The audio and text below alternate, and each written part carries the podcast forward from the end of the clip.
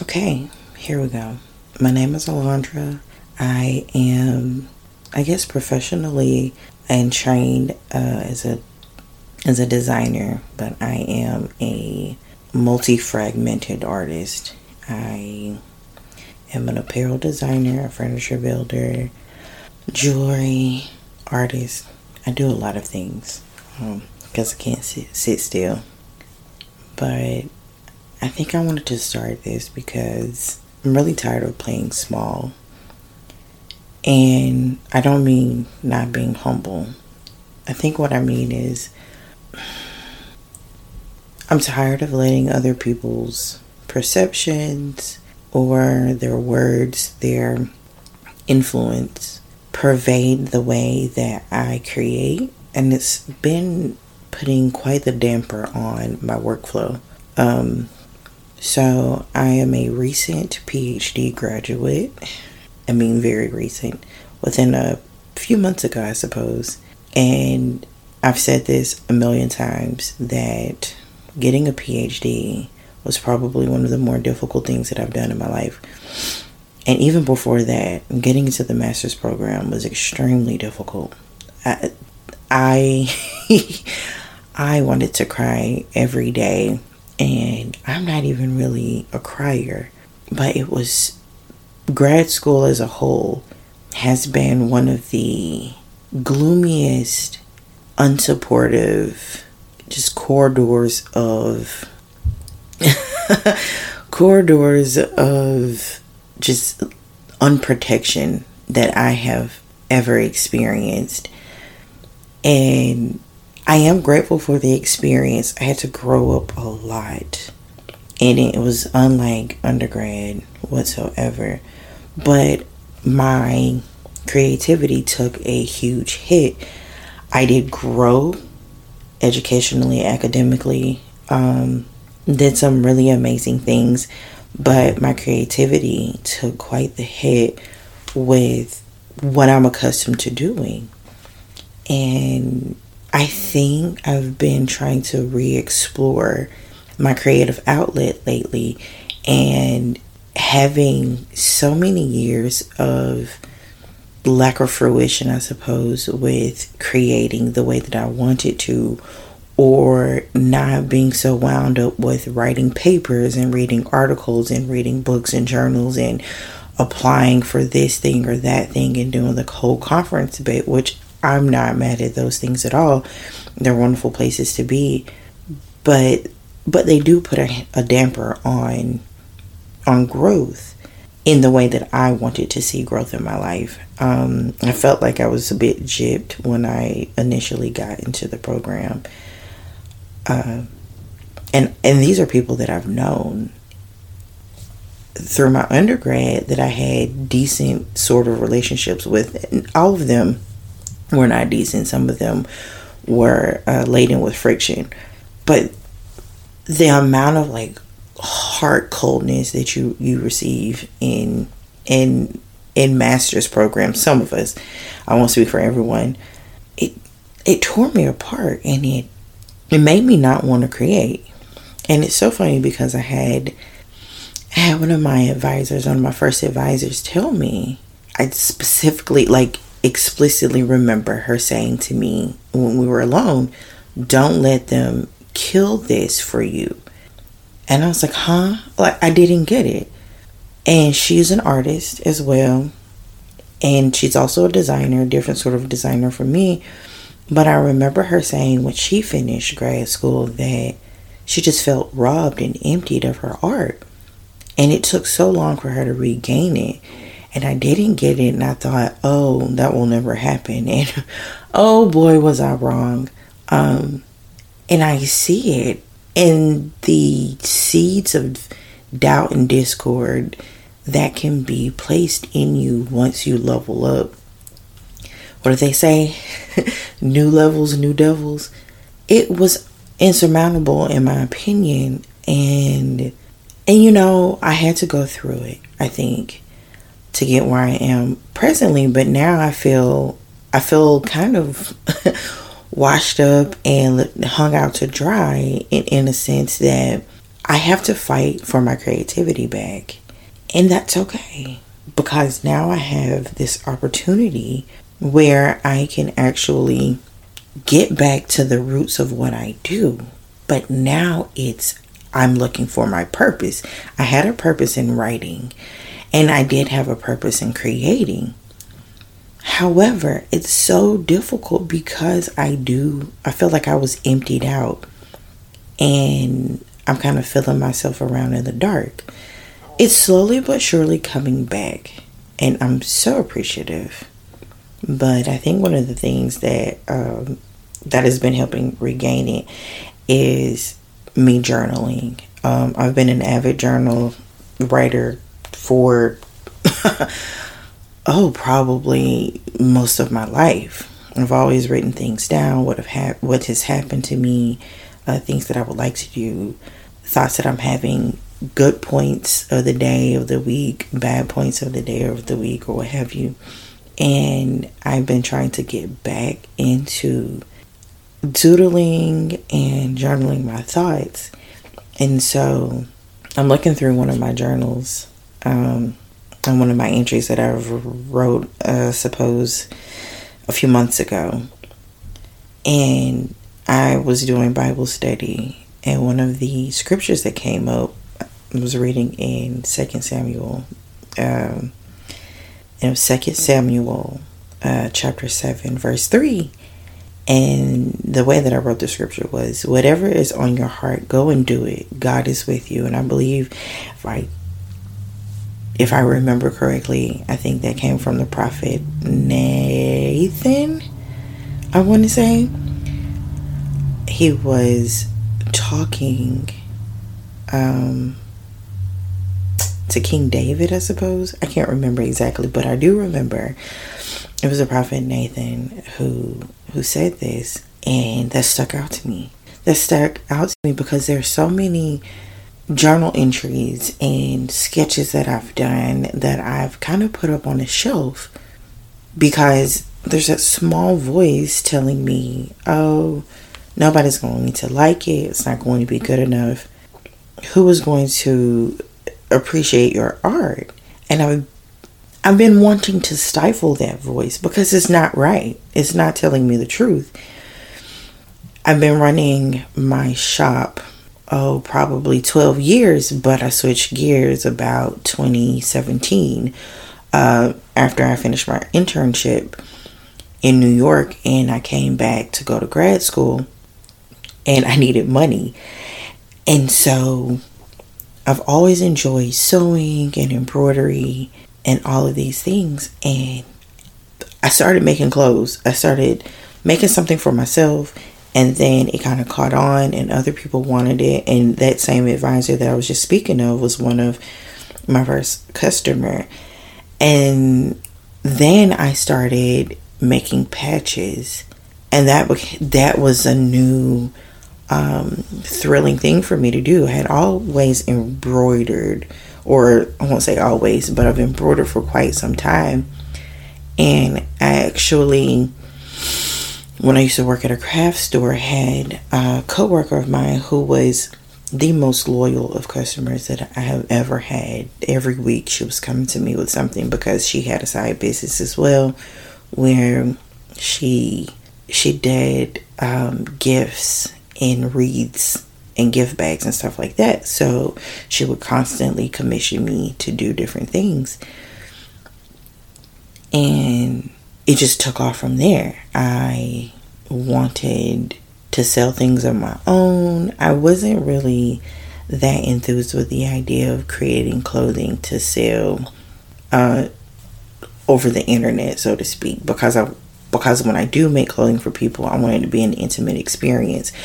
I like to actually come over to your home and personally take your measurements and cater specifically to you. And so it's a co creation and not just me making something for a person, but I wanted to be able to involve the consumer in the process as much as I possibly could. And so, uh, making patches was a quicker outlet for me. I could make something, draw it out, and create it and it gave me kind of that instant that instant um, gratification and so that was how i pretty much got into making patches but then i wanted to do more like i still want to do more i love the thought of embroidering and all sorts of needlework I've recently taken up crocheting and knitting. I don't knit as much as I crochet. I'm not that well versed in knitting, to be honest with you.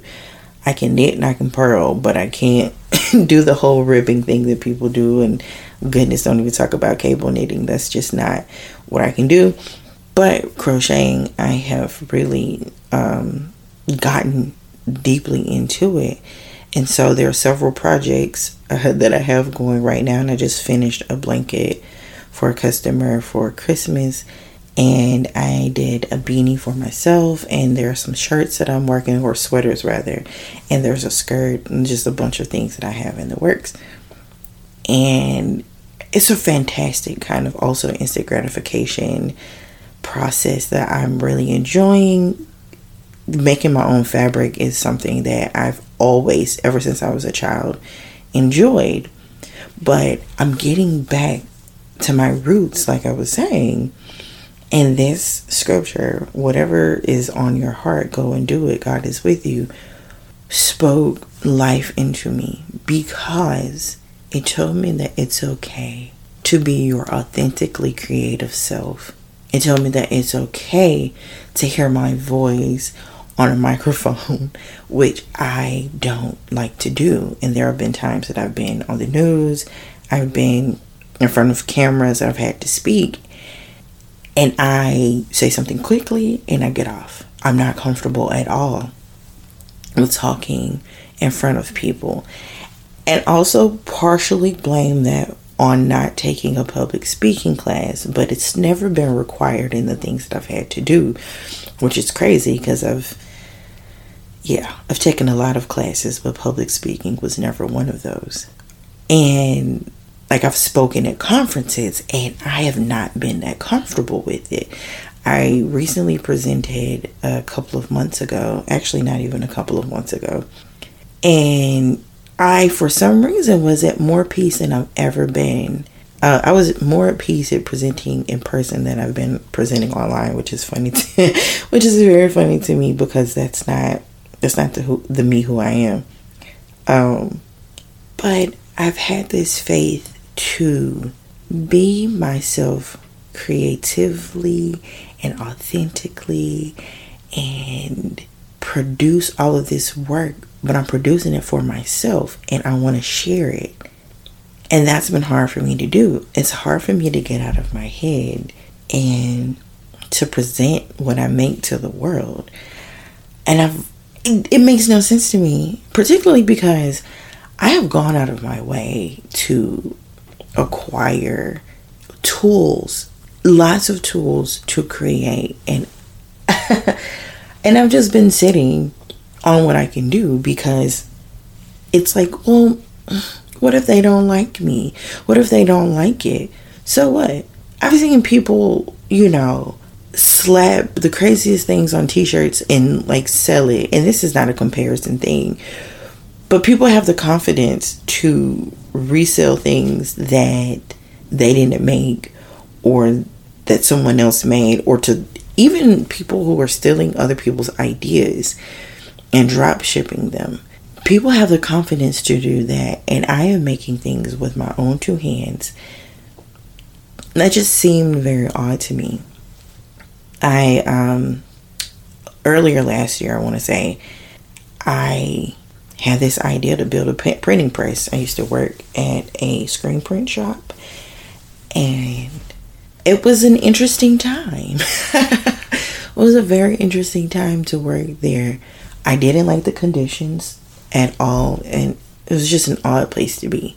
But there was a lot that I learned, and I have a had a background in cabinetry, so I had no problem building anything. But I remember going and buying this thick plank of MDF, and it sat in my apartment for months, I want to say. And I was like, yeah, I need to get around to doing that thing. And I think at the time I was uh, teaching consistently and I was taking classes and I had to write papers and I was doing all this stuff. So I really wasn't, I didn't have the time to sit down and actually get to it. And then one day in April, I remember saying to myself, You have a free weekend. Uh, we may have been coming back from spring break, I'm not sure. And I took about two days and I sketched out my design and I got to work. I took the MDF and the other things, materials that I had, and I screwed and cut and bolted and laminated and anything that you can imagine that goes with building something. I took a couple of days for everything to dry and cure properly, and I created a screen press. And it was such an exhilarating thing to do that. And funny enough, shortly after I created it, a buddy of mine was reaching out to me and he was just like talking to me about a conversation he had had with his wife and he said, "Yeah, I was gonna ask Alondra to print some shirts for us. And I said, You don't know this, but I just built a screen print press. And he was just like, Wow. But even shortly after that conversation, I got contacted by uh, the actress Danielle Brooks to print some totes for an event that she was having. And I I was so overwhelmed with joy because little did I know that that would have been waiting on me. And had I not built the printing press, who knows if that would have happened. And so there was a, a, a tote bag design that I, I offer, and she asked me to print dozens, like several dozens for her. And and I knew that I had the capability of doing so especially because I had just built this thing. And so it's not like I don't have an ability to make things happen. I have, with the work that I've done, been in museums. I've had my designs in museums. I have gotten awarded scholarships and prize money because of what I can do.